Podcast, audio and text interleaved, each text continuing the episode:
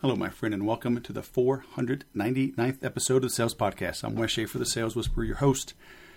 Today we have LaRae Quy. She spent 24 years in the FBI, um, worked with the CIA as well um, on negotiations, on undercover work, um, some crazy things. And we talk about mental toughness. She has a mental toughness assessment um, she has a second edition of her book, Secrets of a Strong Mind How to Build Inner Strength to Overcome Life's Obstacles. Um, so, if you're an entrepreneur, if you're a salesperson, if you're a business owner, uh, if you're leading people, then you you know you need this, right? You've got to be tough. What are you doing to make yourself stronger? Um, I look back on you know doing this Tampa Bay Frogman swim and doing it now for seven years. I was like, what the hell did I get myself into? Back in 2011, did that the Tough Mudder out here. That was brutal. Uh, but training for the swim and then jumping in that water, it, it was a checkup from the neck up. Doing jujitsu since January 2017. Literally every day I'm challenged. Every day I'm like, what the heck am I doing? Last night, um, I went Monday night. It was uh, my mom was in town, my son was in town. We went wine tasting. We had a little HOA takeover planning meeting. Um, had a little beer, and that that evolved into some scotch and pizza. I mean, I did not do what I should have done on that Sunday. So Monday, I was kind of hurting. I felt that 51 years, but I went and rolled. You know, I didn't go in the morning, I did go in the evening, uh, and I'm glad I went. I learned something. I was able to teach someone as well, and in teaching, I taught myself some of the nuances, some of the subtleties that I had taken for granted. Uh, so, but every time it makes me tougher. It makes me glad that I went. I see the things um, that I've got to do in every avenue of my life to succeed. And that, that's just how it is. You know, you talk about work life balance, and yeah, when you're pushing for something, you're going to be unbalanced for a while. So that's all right, as long as you know it's for a while. But you need to dig in when the time calls for it. You need to know that you've got that gear, that you have that intensity to do what it takes for as long as it takes to get done what needs to get done. Um, I think we've coasted for too long as a society, as a culture. Um, some crazy things are happening with the economy. Um, make hay while the sun shines, right? You better be digging down now and peeling back things and looking under the rocks, understanding um, where the bad guys could be hiding, where the boogeyman is, because uh, the boogeyman will come out in the next 12 to 24 months. So, do you have what it takes to build up the reserves right now? Do you have what it takes to weather the storm when it does come? Because it will come. There's always another storm. So, are you ready? You know, uh, yesterday I just started a, a five week um, intensive working with um, a software as a service company and um, teaching 21 of their partners how to sell. You know, and, and we're getting deep, and I'm giving them specific things to do, um, specific verbiage to to shape and apply to their business. Uh, and I'm telling them to go do. All right, so as you listen to this, don't just be entertained. Don't just use it as a distraction for a moment and go back to whatever. Use this to learn. Internalize these lessons. If you need help, reach out. Okay? I've got on demand courses, I've got private coaching, I've got the weekly calls that we do. All of them are affordable. And you know what? If they're not affordable, then my question is why not? And the second question is, what are you going to do about it? Is your current state of mind, your current thinking, your current actions, your current knowledge, your current wisdom, your current insight, is it enough to get you from where you are to where you want to be? If it's not, then dig in. Okay? Invest in yourself. Spend the money. Make it hurt. When you spend enough money on something, you'll focus. It gets your attention. Okay? So if that's what it takes. Fine. I'll be your huckleberry. I will slap you around if that's what's needed. Okay? But you've got to do these things. You've got to do the work. Every time when I'm teaching new people jujitsu, I'm showing them the fundamentals. I, I, literally tell them every time, say, hey, you know how we do our warm ups? Yeah. You know that, that one drill? Yeah. This is when you use that. And they go, oh. Hey, you know the other drill that we do? The other warm up? Yeah. This is when you add that onto that one. Oh. It's like you thought we were just doing things for shits and grins, huh? No.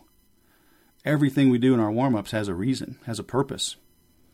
I've talked about this before, you know, even the Air Force Academy. When you're a freshman, a four degree, a smack, a soldier minus ability, not what soldier minus ability, coordination, and knowledge, Smack. You know, they make you sit at the front of your seat, your chin in, your shoulders back and down, your eyes come uh, caged, looking at the, the the Air Force emblem at the 12 o'clock position on your plate. The reason they make you do that is to develop your peripheral vision. It's good when you're looking for bad guys coming to shoot you down. It's good if you are shot down. You're looking for bad guys trying to shoot you on the ground. So all these little things, you know, they they pound into our skulls for a reason. So when I cover how you talk, how you sit, how you stand, how you make eye contact, uh, how you finish a sentence, how you set up the meeting, how you're doing the work way before you ever engage with them. There's a reason. Because deep down, I don't want to be in sales. I want to make sales. I want to, I want the money that making sales gives me. And so thinking through this, mapping it all out, making sure the odds are stacked in my favor, that's how you make every sale. To make any sale, you must make every sale. Every step along the way must be right.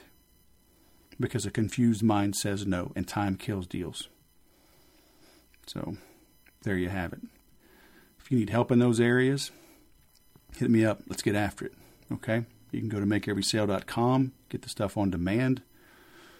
You can get that and me live every week and ask questions at any time in the group at sellmoreofeverything.com. Invest in yourself and grow. You'll be glad you did.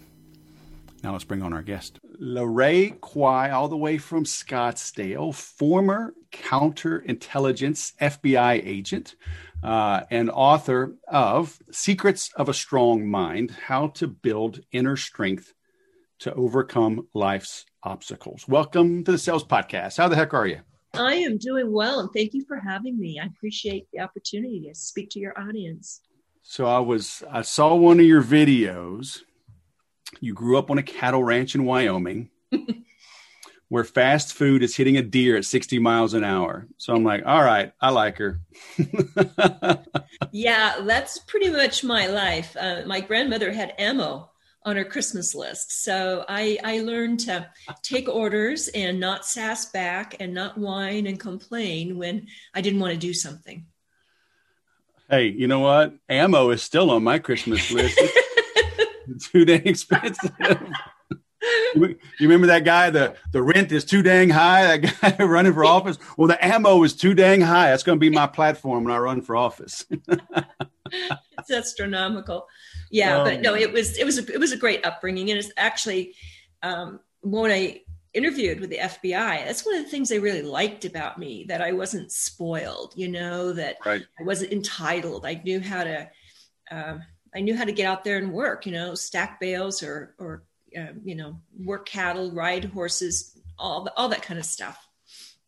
Yeah, I spent one short, quick trip to my friend's grandfather's ranch in Huntsville, north of Houston.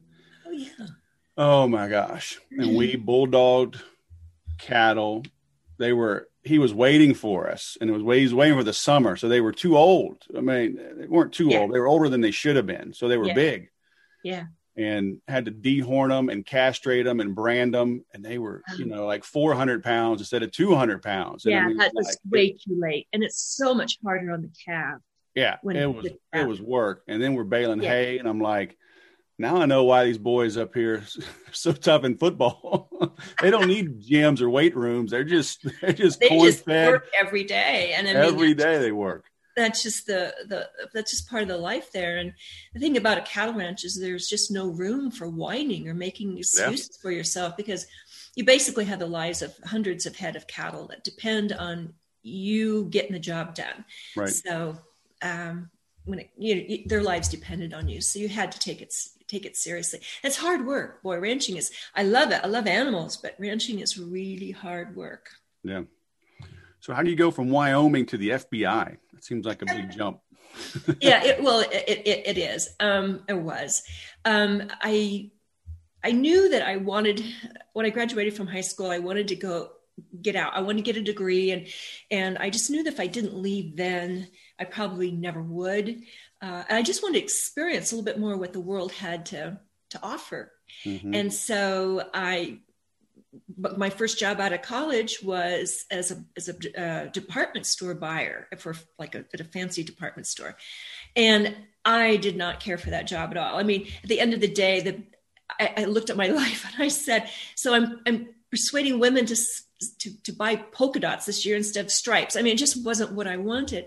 So I went back to school to get my master's at ASU, and the FBI came on campus, and um, they I, I, just interviewed with them. I'd never, even though I'd grown up on a, a remote cattle ranch in Wyoming with lots of deer and elk and everything, I'd never shot a gun. But uh, the bureau loved that because that way they could teach me the right way to shoot, which was the bad FBI way, right? Yep. So, um, th- but like I said earlier, they they just like the fact that I I could get I you know I wasn't spoiled, I wasn't all prissy, you know, mm-hmm. and um, so I just kind of fell into that position. But um, it's interesting because I talk a lot about values. And I mean, if you know, if you want to persist at something and have the grit to make it through the mental toughness uh, you have to you know you you you must be you must care about what you do otherwise you'll give up right? And i internally when i got into the bureau i found out that fbi internally stands for fidelity bravery and integrity. And uh, i knew right then that's how i was raised uh, with those kind of values. And so uh, i just knew it was going to be a good fit. It was just a it was just it was a god-given thing. Nice. Uh, and like I said, I was watching one of your videos. You you mentioned espionage, and I guess people we usually think of the CIA as doing espionage, uh, but I mean the, the CIA technically, officially, has to work outside of our borders, right? And then when it's happening here, the FBI gets involved. That's exactly right. Um, so whether it be counterintelligence, and so just to, to, to differentiate between the two, counterintelligence was identifying foreign spies that came into this country to steal uh, classified or proprietary information. Espionage is when the US citizen is spying for another country. And so, if that person is, let's just say, been recruited by the Russians or the Chinese, and they work at some, you know, some either political think tank or defense related or uh, Silicon Valley high tech, uh, they're stealing that information and then forwarding it, giving it to this uh, foreign intelligence service or foreign country. So that's espionage. Uh, so we work both, but we would work with the CIA a lot of times because obviously, uh, if you have a foreign government, they're going to be the foreign partners over there working the same cases. So we coordinated quite uh, frequently and closely. So, 24 years doing that, and then you, I mean, that's a full career. Um, yeah. And then, how did you make that transition? Because uh, a lot of people they'll go coast after that. Like you got a you got a pension, you got health care, you know, go back to Wyoming, raise some cattle. I mean, why did you decide to to get into this mental toughness space? Uh, let me just qualify why I didn't go back to Wyoming to raise cattle. Because I don't know if you've ever been in a Wyoming winter, but um, I spent 18 years in Wyoming winters, actually more than that because I came home for school. But um, and so that's why know Wyoming, um, just because of the weather. It's brutal. I got to tell you, it's brutal.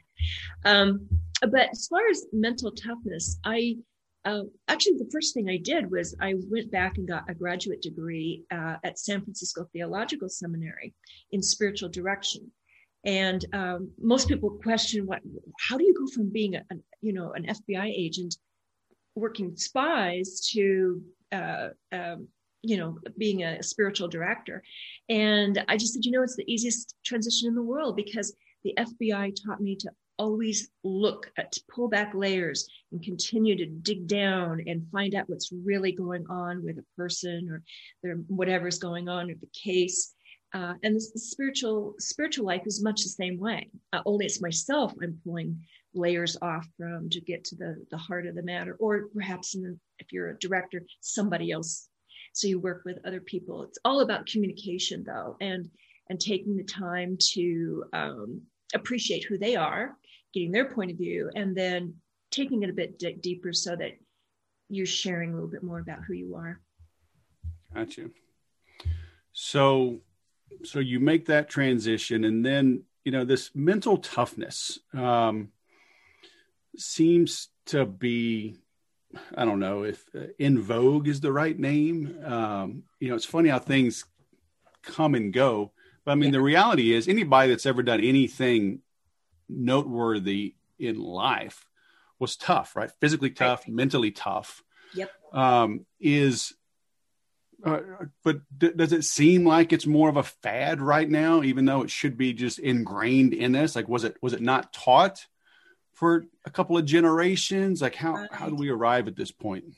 You know, I have to tell you, I think uh, a lot of people these days have had it so easy uh, that they haven't had to dig down they really um, this this thing we're going through right now is tough. I mean, whether it be COVID or, or the economy or the political divisiveness or the uh, racial uh, equity we're looking at, um, it, it's it's hard. It's a hard time in history. It's a good time.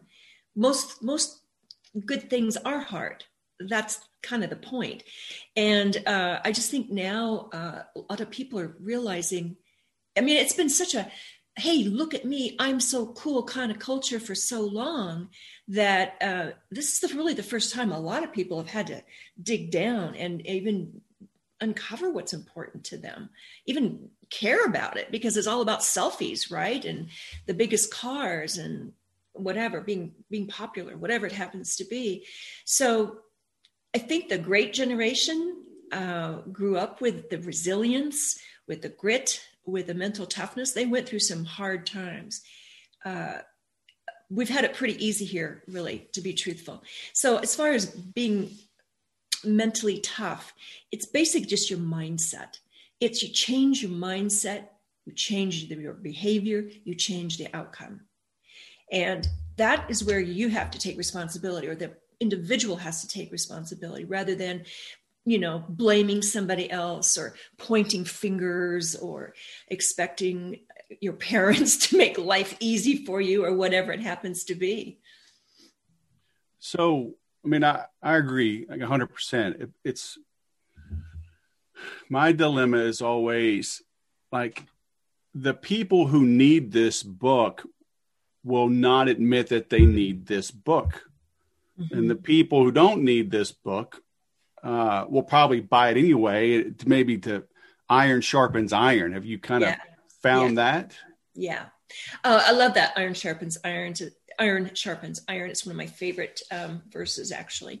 Um, I have found interesting that you're asking this question now because I'm working on corporate training programs, and um, there's more of a I don't want to say humility, but uh, I think there's more of an understanding that maybe we we don't have all the answers and so maybe we do need to reach out and and and even dig into our own personalities a bit more and try to understand how we can become more in control of our own life rather than just being a, a witness to it you know? And so I, I, I don't know. It's a great observation a great question. I find that people are intrigued by how they can become de- develop a stronger mind how they be, can become more mentally tough there's the first thing people think mental toughness is just bulldozing their way through obstacles And um, that might work in football, but it doesn't work in life. So I, I think there's a curiosity there uh, about what mental toughness is, what resilience is. So it's not just bulldozing. Uh, we, we no, may have to end not. this interview. Uh, all, all, of my questions were around bulldozing. but I do think that's a concept a lot of people have, you know, about uh, what mental toughness is and it's um, applied to athletes so much and i think that's another you know sort of metaphor it's like mentally tough athletes and i get that there is a lot of mental toughness to be a good athlete but it means pushing yourself through an obstacle and and and and making it through to the other side hmm well and i noticed too uh and I mean it's it's even in in the book in your titles. I see it on on Twitter, right? You've got an emphasis on women, um, do women are, are they stuck between a rock and a hard place? Because a lot of times, if they are firm, if they are strong, then they're seen as bitchy, you know, pushy. Uh, are they are women in a no-win situation? You know, I I don't think so. Um, I do appreciate and understand that a lot of women do feel, feel that they hit a glass ceiling and that there's only there's nowhere to go and there's no support um, i guess part of it was my upbringing in that i think everybody uh, uh, has this this confrontation uh, i don't know of any guy any man that i worked with that got things just handed to them because they were a guy and I kind of took the same approach. Um, and if, if I felt like somebody wasn't giving me a fair shake, I just I just ran over them with competence. I was just competent, and I made sure I was as competent or more competent than my my my colleague. Uh, did I did I uh, actually find that the bureau was hard because I was a woman? Um, I found that it was hard on anybody who was weak. To be truthful, it wasn't just because I was a woman. It was because I hadn't prepared or I wasn't physically as, as adept at maybe one of my colleagues. It's something I had to work on. I had to work for push-ups. I, they didn't come naturally for me. So uh, could I have said, oh, you know, that's, I'm a, I'm a female. I shouldn't have to do that much. But you know what? Yeah. If we want to be, if we want to be treated equal, yeah, we do have to do the same stuff. So no exceptions. And that's my, um, that's kind of my hard rule. So do I think women are between a rock and a hard spot? I think if they see themselves as a victim, they will become a victim. There's no doubt about it. But there are so many women out there who have already forged this path. It's not like women who are listening now. It's like, oh my God, I'm the first one. I mean, I'm having to to break the through the snow here, the snowplow, because no one's been before me. There have been hundred, so many women who have been very competent and have paved the way for younger women today. That um, I don't really, I don't really think that's a, an excuse to be truthful. Yeah. Okay. Cool. Hey, I'm I'm down with that. I have five daughters, so um, I I don't coddle any of them. And I, my oldest son, you know, he, he's the firstborn, two boys and five girls, and you know, my oldest son, he's he's got a vision uh, disorder. He's legally blind, um, but you wouldn't know it. He's a computer programmer. It's the craziest thing. Awesome. he awesome. I, I, I get I get vertigo. I, I, get I get carsick watching him because he he has to zoom in on everything, right? So yeah. he's constantly yeah. and he has all these shortcuts on his on his keypad and, and keyboard and everything. He's zooming in, zooming out, moving, and and I'm like, dude, I'm getting dizzy you know, and yeah. we never cut him any slack, right? Every now and then, like my wife, it would kind of hit her, you know, she'd get emotional, like he'll never drive. And the crazy thing is, he got his driver's license, but he doesn't drive, doesn't drive by choice because it is getting worse. Yeah, um, no, but but your point is so well taken. It, it, it it's just this coddling idea, yeah. and I it's become so pervasive. Yeah, and I I I mean, I just think parents don't don't try to make the road easy. Prepare them for the road. Yeah. Because the road is not is not going to be easy. I mean, pain, life is hard. Pain is inevitable, but growth, that's optional. So yeah. Be sure you're on the right side of that equation. Yeah. Um, so what are some things? I mean, this is a good time to talk about mental toughness, right? It's, it's as good a time as any. Um, the the, the reason I like it now, um, there's a guy, retired Navy SEAL. I kind of know uh, Jocko Willink. I don't know if you've heard of. I haven't. Yeah, Jocko podcast, super successful. Uh, made the transition to business, but he he was in charge of training for like the West Coast SEALs, and okay. he did a lot in Iraq. But he he talked about how he would hit his guys the hardest after they thought the mission was done. Mm. Right, because they they would draw it all up and say, "Okay, we're gonna come in, hit the target, blah blah blah," you know, and then we're out. Yeah, because he's like, you you let your guard down, right? Hey, I got the objective done. Blah blah blah. We took out the bad guys. Everybody's safe. Let's head let's head back for a beer. Yeah. But, but it's like you're not safe. You know, when you're in a foreign land, right, in a war zone, you're not safe till you're back behind the wire. Yeah. Right. So yeah. they would kind of let their guard down. Then he would just hammer them. And I feel like people are thinking that right now. They think COVID's over. They think uh, the is just going to bounce back. It's going to be the glory days. The roaring 20s are here. Uh, and, you know, I'm not a negative person. I'm just, I'm looking around like I see some storm clouds. yeah, I know. You know? Yeah, like, no. Uh, you talk to any investor, they're seeing storm clouds. Right? Yeah, we're not out of this. So I'm now, uh, when people want to let their guard down, I'm like, I think they better ratchet this thing up and get even tougher for what's yeah. about to come. Yeah. So, so what are some, you know, we still want them to buy your book, you know, and we're linking to it, but like, what's a nugget we can thank you for that share uh, to get mentally tough? Yeah. Yeah, you know, um, and I, the book covers a lot of topics, and and I thought about this as like before I joined you today, and I, am thinking, you know, I for your audience, um, yeah, there may be a shitstorm ahead. I mean, I, there most likely will be. And I was thinking positive thinking would be, you know, it's a corner, kind of a cornerstone of uh, mental toughness, uh, positive thinking. And do you want me to, I can give you an example of how I had to use positive thinking if you sure. want to talk about an FBI story.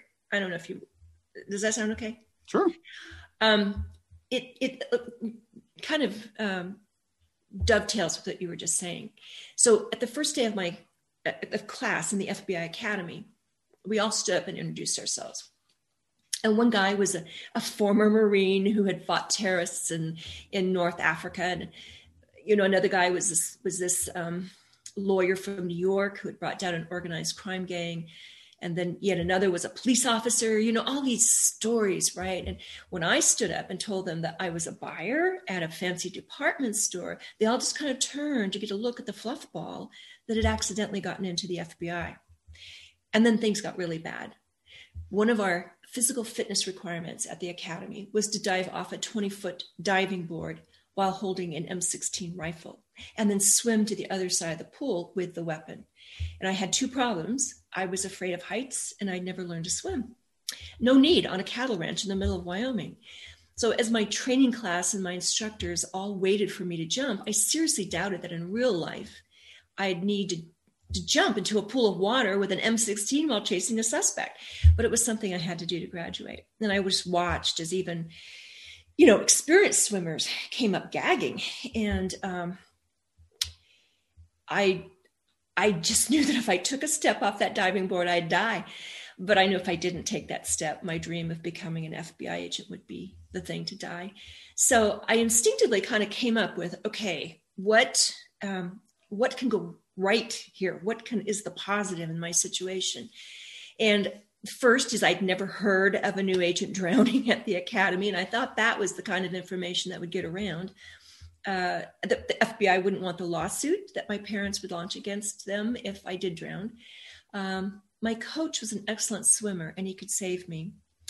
I had put on a life jacket. And I think probably more, most importantly, was I felt certain that a career in the FBI was my path forward. Um, I took a step and jumped. And I, I, did bounce back to the surface with the weapon, and I basically crawled to the other side at the bottom of the pool. It wasn't pretty, but I made it. And so, you know, it's one of those things where even we're in the middle of a of a of a situation, an obstacle, whatever. Um, to take the time to think and, and, and research has shown that we need to come up with about five positive thoughts to counter each one negative thought. So it's it, i mean your friend and you probably have heard this already you have to hunt the good stuff right? I mean that's a term that we hear in, in military here at, at law enforcement a lot. So why why so many positives? Because I, I mean i've heard something similar something like you know 90% of our thoughts are are negative counterproductive and self-defeating. I mean why why are we so hard on ourselves you know it's a it's a really thank you it's a really great question wes um, uh, actually because uh, i what i like to do and what i talk about and what i write about really is i marry neuroscience with social psychology and so when you get to the bottom of a question like that, which is an excellent question because we are hard on ourselves. We are. We are always our own worst critic. Um, but it, there's there's a scientific, there's a neural, there's a, neuroscience can explain that because the brain is wired to be negative. It's just, and the reason is not because the brain is some sort of sadist, but because it can keep us safe. Its primary job is to keep us safe. So um, it pays more attention to negative information because it could be a threat to our safety. So, it, and I didn't say this, uh, Rick Hanson came up with this, but good news is like Teflon, it just slides away.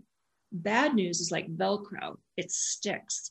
Um, and so we do have to work harder to find the good stuff because our brain, while it's nice and it's fluffy and all warm and stuff, it's it's it's not if, if our brain will turn immediately if something negative comes up so we can pay attention to it so we can evaluate whether that's going to hurt us in some way you know but not everything that's negative is a threat to our safety anymore. In the caveman days it really mattered.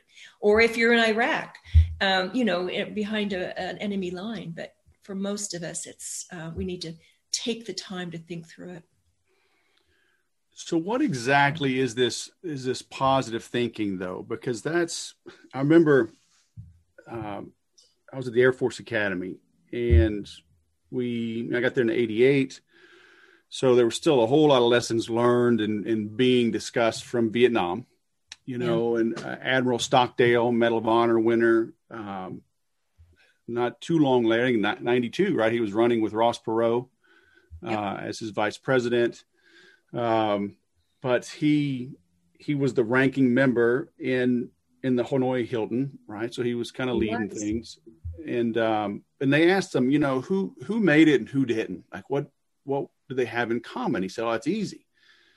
And he said, you know, the guys that didn't make it were the ones, and I I don't know if it was like positive thinking, but he, he was the guys that didn't make it, they're like, oh, we're going to be home by, by, Easter. And the Easter yeah. came and yeah. went we'll be home by Memorial Day. We'll be home by Christmas. And then they just lost hope and died. That's exactly right. So His what, is a great story. So what what's the nuance there? What were they were they hopeful thinking versus positive thinking? Like what's the the subtlety there? You so know, get it right. Mm-hmm. Positive thinkers are not optimists. Um, there's a difference. Um, positive thinkers believe they will prevail in their circumstances without expecting their circumstances to change. Optimists do expect their circumstances to change and for the better. And that was, as Stockdale had pointed out in, in his book and, and a book written about him, uh, they just kind of lost hope. They wouldn't adjust. They couldn't adjust. It was always about um, about something that was going to change in their environment. Well, it's like it's like I don't know if you've ever heard this uh, by Viktor Frankl, who was a Holocaust survivor. His whole family was killed. He was the only one that survived, and he, and he said, you know, at some point when I when you can't change your circumstances, you're challenged to change yourself. That's what Stockdale did. I mean, he was a positive thinker. If he had, you know, if he had bugs in his rice, he was thankful for the protein. Uh, if he had a broken arm or uh, some other issue, he was he was glad that he had his other arm or leg or whatever. He always looked for the positive, and um, and that's a positive thinker. You you believe you will prevail you know, rather than expecting your circumstances to change. Uh, and and you know, positive positive thinkers. Uh, it's it's it's not wishing or hoping all things that are bad in your life will go away because at some point we learn at some point we learn life is not always fair and nor can it be predicted so um, he they just he just adapted. Positive thinkers adapt to their circumstances without ever losing hope. Yeah. Um, yeah that's good. That's a good differentiator. I want to make sure we touch on because it's yeah. it's it's nuanced right? It's um, it is. Yeah and I, I tell people you know hope hope is not a strategy right? Uh, so, no but it can be the end result though. Right. I mean you know of of when you again it's your mindset. It's yeah. how you look at yourself and your circumstances. You change the mindset you change your behavior you change the outcome. So um, stockdale's story is a brilliant one and thank you for bringing that up. That's just an excellent illustration. Yeah. Um, you know four years ago june 2017 i started writing a daily post on the bible because uh, there was this guy that I follow, and I still know him. Uh, he's just he's a little too edgy and foul mouthed for. Um, I mean, I I still like him. I mean, I I grew up in the military and in sports. You know, I can make a sailor blush. It's just not you know, my. It's you, not my default. You know what mode. I say? I can't is the only four letter word I've never heard in the FBI. oh, I can't do that. I can't do that, that, this, whatever. So I hear what you're saying it's just not my default mode of no. communication. Bro, but if no, he has a big influence, I'm like, well, okay, that's my fault for not having a bigger presence to give people an alternative message, right? So, I mean, for almost four years now, every day I've written that, and Mm-mm. you know, just over and over again, you see, you know, the suffering servant, uh, and I. And it, it boggles my mind. It saddens me in a way as well. You know that so many people are, you know they say they're strong in their faith and then you see them in the next breath whining and moaning about oh woe is me. I'm like yeah. Well which is it? You know? Are, yeah. are yeah. you are you that suffering servant? You you say you're a good christian and and you're down with everything. It's like well pick up your cross.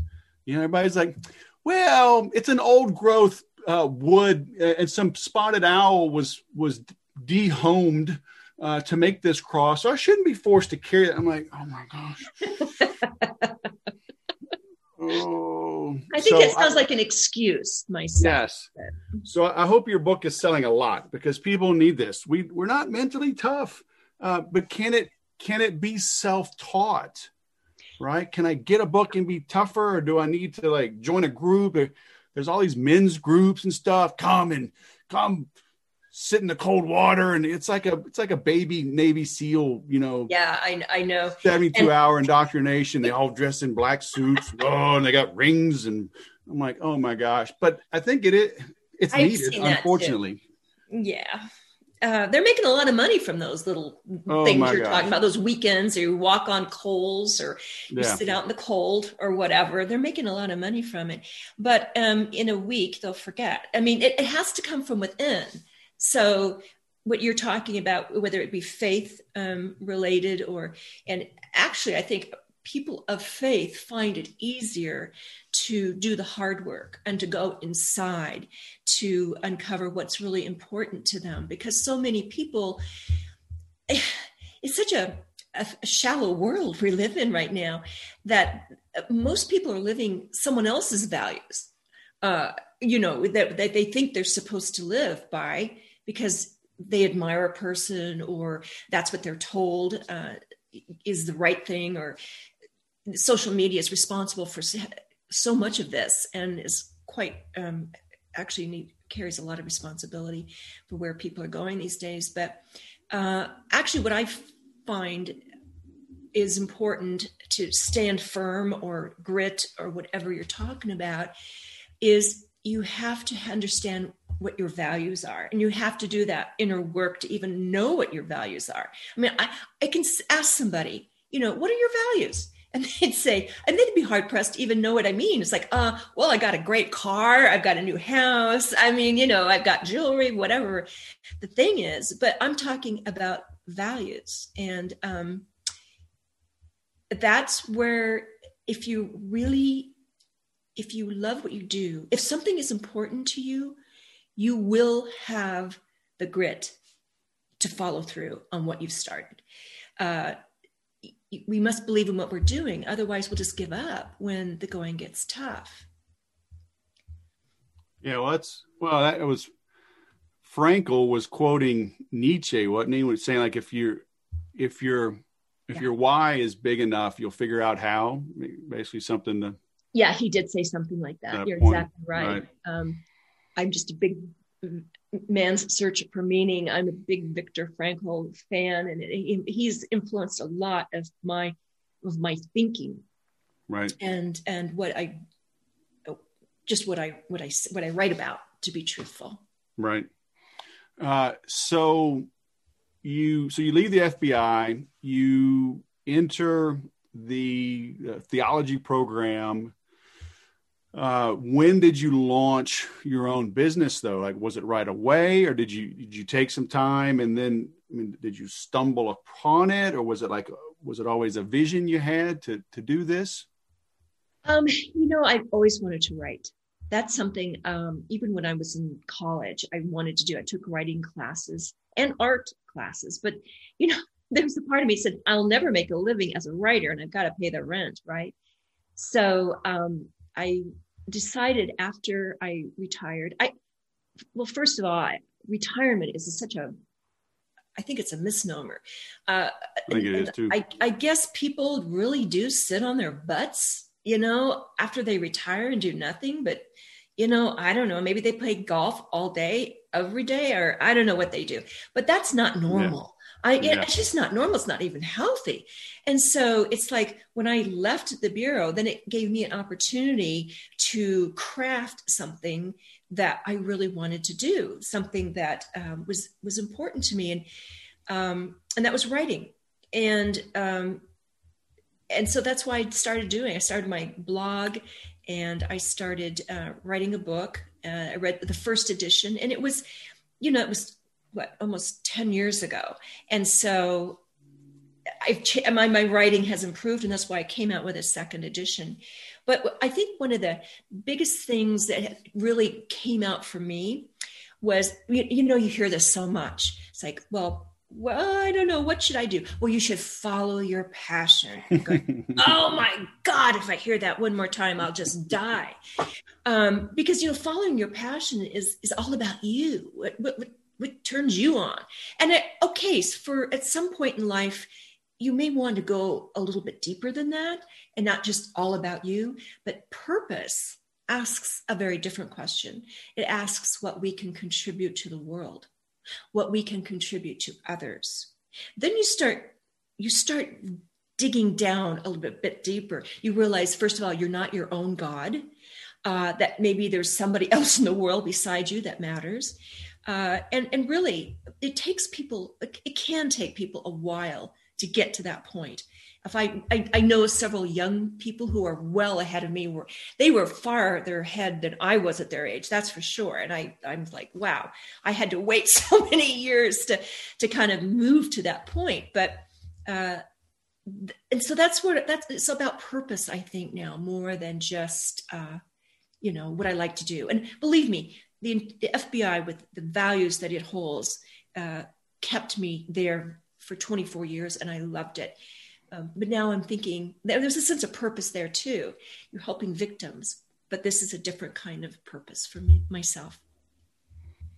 So you never chased a bad guy with an M16. Uh, did you rope? Did, did, did, did, you rope any of them at least? Might hit them with a cattle prod or something? Um, no. Did you fish? Did, did you get them loose in the uh, like NASCAR and get them loose in the corner and crash them into a light pole? Um, no. Uh, you know, um, I, I have a lot of just come to Jesus moments stories uh, because of the bureau and and arrests and holding a gun. And when you hold a gun at a, a person, you you realize what power you have and how responsible you must be mm-hmm. in order to make sure that that person is not hurt or that you're not hurt because at some point it could go either way right? So um, you know again it was um, being sort of honest. Uh, if you have time i'll tell you a short kind of a short story sure. about that. Um, it was my first arrest in uh, in my first arrest and i was with my training agent and he was after a guy who was considered armed and dangerous and he had a lead and he got the SWAT team, FBI SWAT team, all lined up, and we were oh the the plan, you know, we had a plan, and it was the SWAT. We would follow this guy, and when he came, came to a, a, red light, we would a red board we call it, but a red light, um, we, the SWAT team would jump out and arrest him, like just like we trained in the FBI academy, right?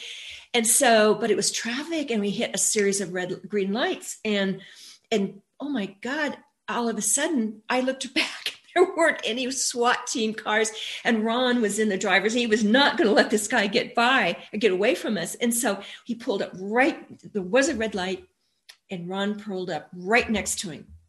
Uh, and I was on this shotgun seat right over here, and he looked at me and he said, "It's going to have to be you." Okay oh, I mean, it was my first real arrest. Everything else has been in the academy, right? And I'm, I mean, my God, I was scared, and my emotions was just like carrying, carrying, carrying away with me. And so, kind of like that swimming board thing, you know, where I said, okay, I have to think this through. So um, I took off my raid jacket so he wouldn't know who I was, and um, pulled my sweater over my gun and I don't really look like your typical FBI agent. So I got out of the car in this at this red light. This is what, like 1984? This was something like that. Yeah. Yes, yeah, somewhere in there. And I just tapped on his window and I smiled and he kind of smiled back and I indicated he should roll down his window and he's smiling the whole time. And when he rolled down his window, I just pulled up my gun and said, FBI, you're under arrest. And he was just so shocked. He, his mouth dropped open and his foot actually slipped off the clutch and his car lurched into the intersection. And, but I just followed him with my gun. And I, so I, I knew there was no way I could make this happen because he was such a big, he was a big guy. And, but it was like, okay, I'm going to stick with him. And uh, I kept my gun and I, I said, put up your hands. And he did. And by this time, um, SWAT team had just gotten out of their cars and were running down the street. So there wasn't some sort of shootout or something. And they did pull him out of the car and throw him to the ground and slap handcuffs on him, like we had been trained in the in the academy. But it was one of those times when I was just like, oh my God, I have to think my way through it. I can't feel it, you know, because if I let my emotions take over, I'd be scared to death. Uh, but I had to put calm down my emotional my fear and just be as as logical and as hmm. uh, thorough as I could be. He but I wasn't prepared you... to.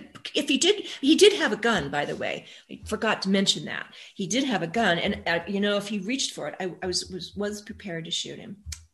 Yeah, that's what I was going to ask. I mean, he didn't see you get out of the car. Like, were you literally just right next door and just hopped out no, in I was, traffic? I, I, looked over. He was right here. I mean, we were side by side. Uh, right. And so I was in the passenger seat right next to him. So yeah, I did. I, I got out of the car and I think he was not sure what was going on. He was looking ahead. But when I tapped on his window, you know, yeah. I just get his attention and then, you know, kind of you know, kind of winked and just said, roll down your window. I want to talk to you kind of thing. So it worked. It worked. What if he just, just drove off? I mean, if nobody was in front of him, I mean, nothing really was stopping him from just accelerating and driving away, right? He was at a stoplight. He was waiting for the stoplight. Yeah, I mean, he could still risk it, I guess. I mean, do you, do you think you'd have shot him if he if he accelerated? No, and...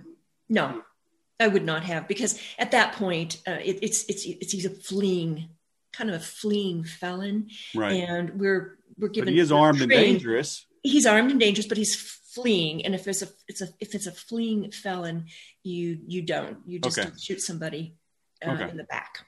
Got you. Basically. Well, technically, it would kind of be from the from the side. from the side back, the the back left quadrant. I mean, it's kind of the yeah. side. yeah, no, there were there was traffic. You know, he would. But you're a trained FBI agent. You could shoot it off the frame, the front, so the bullet hits him in the chest. So you're shooting him from the front. That's right, and I see that you've been watching a lot of good FBI TV shows. Oh my goodness! Right. Um, yeah, that. Uh, contrary to what those FBI TV shows indicate, uh, it's really difficult for somebody smaller to beat the crap out of somebody who's a lot bigger. And this guy yeah. was a lot bigger than me. And I, yeah. So what what was the issued sidearm back then? What what was what. What, what was the gun they gave you? Oh, I came into the bureau with a Smith and Wesson 350, uh, 357. Oh, yeah. little yeah. short barrel or a uh, it was a short barrel, and oh, we still God. had to qualify at the 50 yard line. Oh with my a short gosh. barrel like this. So I'll tell you a fat, funny story. That's hard to I was, shoot. I was very, I was a good shot actually, because I trained the FBI way, right? But I, when I first started out at the 50 yard, and then you know you're down there trying to uh, hit the target, and I looked at, I go, oh my god, I, I hit the target, and I ran down, and the berm behind us, it would have been uh, rain the day before, and all I did was spit up uh, uh, mud from where I'd hit too low. So it was like, oh my God, I've got a lot of work to do. That's a hard one. You know, I've got a, I've had a little Smith and Wesson 38, a little airweight, hammerless. You know, just good, just throw in your pocket. Yeah, I am not very good with that thing. I mean, it's hard. It's it's hard, and the recoil. we shot about three thousand rounds. Um, oh my gosh! At the academy, and the recoil, as you know, at, yeah. But it, it, it will leave a mark. It, will leave a mark on the bad guy. oh yeah, it's it was a great gun. Uh, yeah, those were the days when you had to load, you know. And now we've got uh, a Glock I had a Glock 26, and um, I love that gun. Actually, I still have it. Yeah. Um, and you know, you've got the the, the magazines, and I mean, it, this yep. is a whole different game. Back totally different. Days, it was it was tough. It was tough. Um, well, that had to be scary. Like I do, I do jujitsu, right? And I, mm-hmm. I didn't start till I was almost 47. Yeah. And I tell everybody, it took me, and these were just small in-house tournaments, which I think in a way are worse than big tournaments because on an in-house tournament, you kind of know everybody, you know some of the people from the other schools, and they just cram hundreds of people in your little bitty gym. Mm. And so, and they, they tape it off like regulation, but like my very first one, like all of my coaches and friends, like literally, like you're you're on your back fighting this guy, and your guys are like uh, six inches away. Do this, do that. You know, uh. I was. It took me three tournaments to not just want to throw up and quit. Yeah, and that's yeah. a friendly, like not life or death right. situation. Right. I, I, right. You're playing for all the marbles. Um, did did your training kick in? Did did you feel like you were prepared for that moment? I did. I did. All the arrests we had made at the FBI Academy, of course, we were compliant. Um, and it, we took turns being the bad guy, right? So you could ratchet up as much as you wanted, but mostly everybody complied because you want to make everybody look good. Oh, you know, they followed directions when you said, you know, step out of the car, hold up your hands. But I did find that the the training, it was just, uh, it did just kick in. I didn't have to think twice because uh, there was a lot going on, but I had my stance. I knew what I wanted. I had my voice. Uh, I mean, you know, I was, it was my voice under control. Um, it did kick in. And that's where training really, I mean, it really does matter. Mm-hmm. It really does.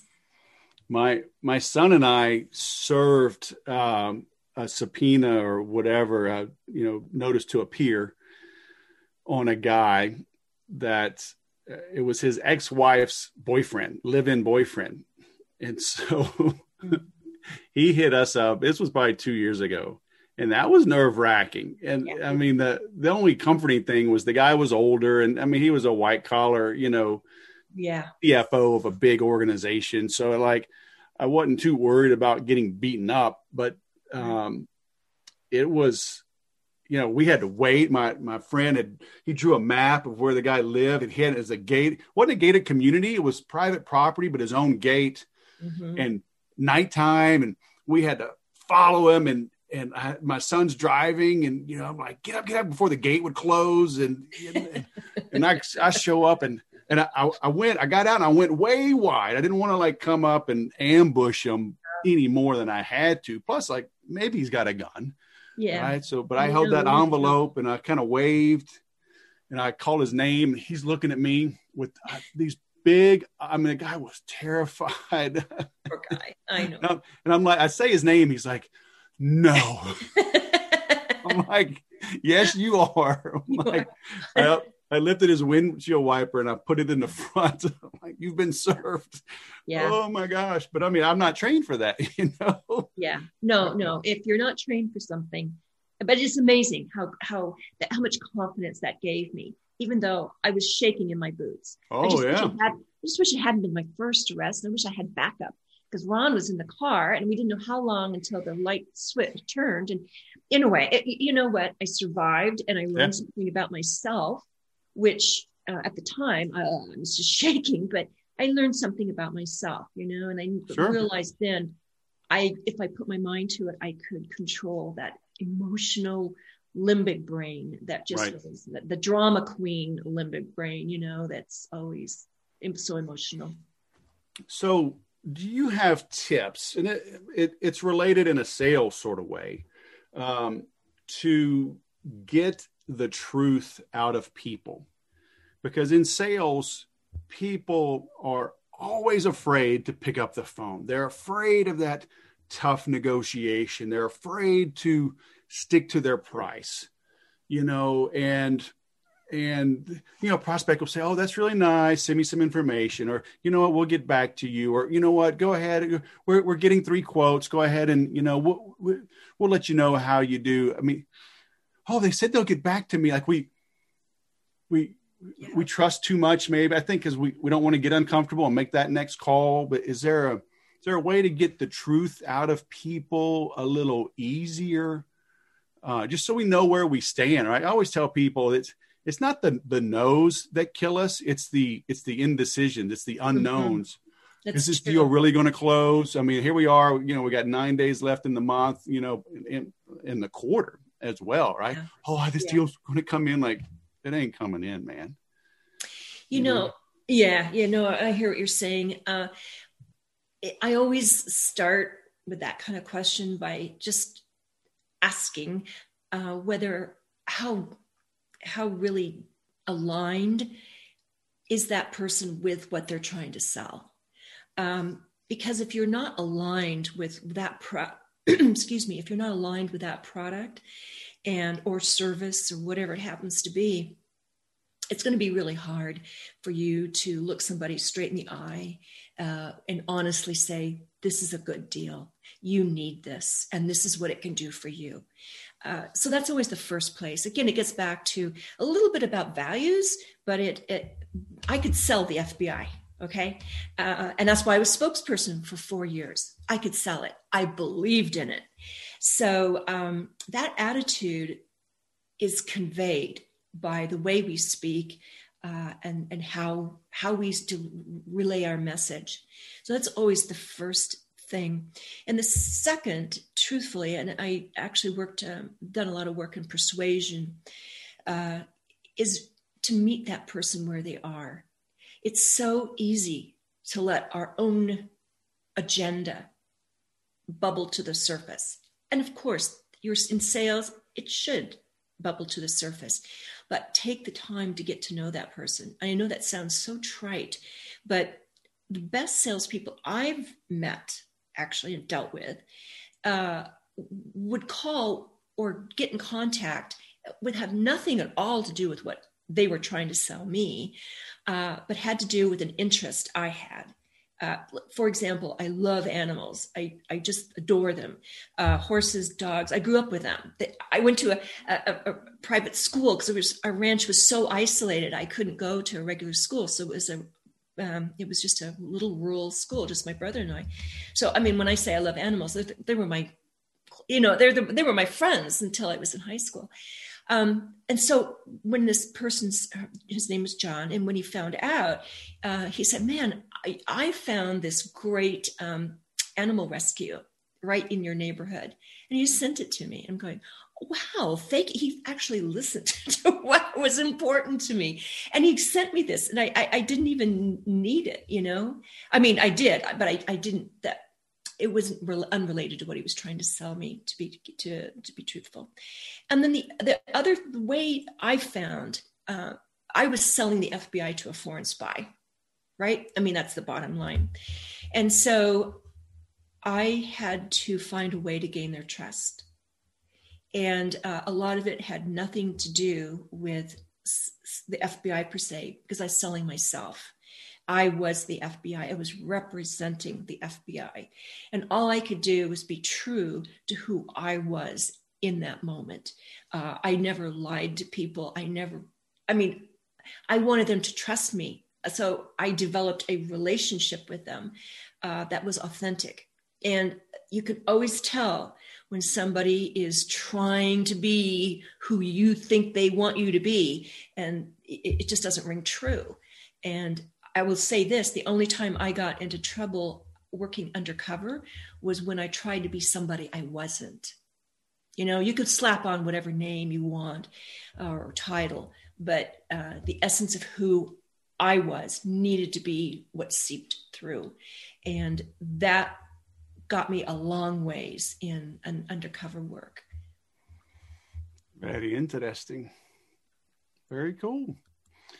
All right. Well, we are linking to your website. You've got a free assessment, right? The mental toughness assessment. I do, assessment. mental toughness assessment. Absolutely. I'd love for people to take it. Uh, and your name is quite unique, so I will spell it. It's L A R A E Q U Y, right? That's L- it. LaRaeQuy.com. And then the assessment is there. And your book, uh, it's on Amazon, it's everywhere Secrets of a Strong Mind How to Build Inner Strength to Overcome Life's Obstacles. Uh, did we miss anything? Is there like a super secret story I should have asked you? no secret, super, super secret story. Um, and, I'd love to connect with people if they're on Twitter, uh, LinkedIn, um, or you know through my blog, whatever. I'd love to hear from people. Sure. All right, I will link to all of that as well. Well, thanks for taking the time. I will. Uh, I'm in Phoenix often. Uh, I will look you up. Are you a golfer? I'm not a golfer. All right. I, I, used to be. I'm not anymore. Good. So we don't have to go golf. All right. no. Sounds good. All right. Well, all right. Ray Thanks, Quy, all the way from Scottsdale. Thanks for coming to the show. It's been great. Thank you very much for having me as your guest. Have a great day.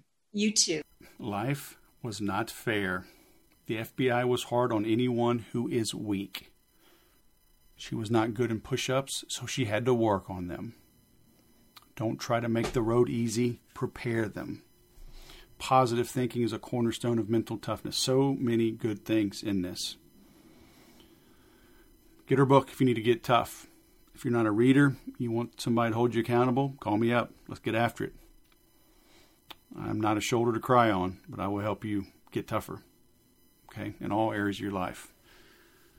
I was pushed in high school, I was pushed at the academy, I was pushed on active duty, been pushed as an entrepreneur, been laid off multiple times, been on unemployment when two of my seven kids were born, I've been sued, been audited by the IRS, been audited by the California Board of Equalization, lost money in deals, been ripped off by guys, by friends, guys I thought were friends. I've had people work for me, take my intellectual property. I know. Okay, I know. I know what it, I know what it's like. I've spent at least three of my birthdays in the hospital with kids. Various things going wrong. No, nothing ever came of it, but trip to the ER, fun, fun. I know. My now 16 and a half year old daughter turned three in the hospital with an undiagnosed ruptured appendix. Spent 15 days there while my wife was 38 weeks pregnant. I know. Been there, done that, got the t shirt. So, if you need help, I'll help you. But you got to let me know you're out there, okay? Get one of the courses, reach out to me on the saleswhisperer.com, hit the contact us. We'll figure out a way to work together, okay? Thanks for listening. I'll go sell something. At Parker, Our purpose is simple. We want to make the world a better place by working more efficiently, by using more sustainable practices, by developing better technologies. We keep moving forward. With each new idea, innovation, and partnership, we're one step closer to fulfilling our purpose every single day. To find out more, visit parker.com/purpose. Parker, engineering your success.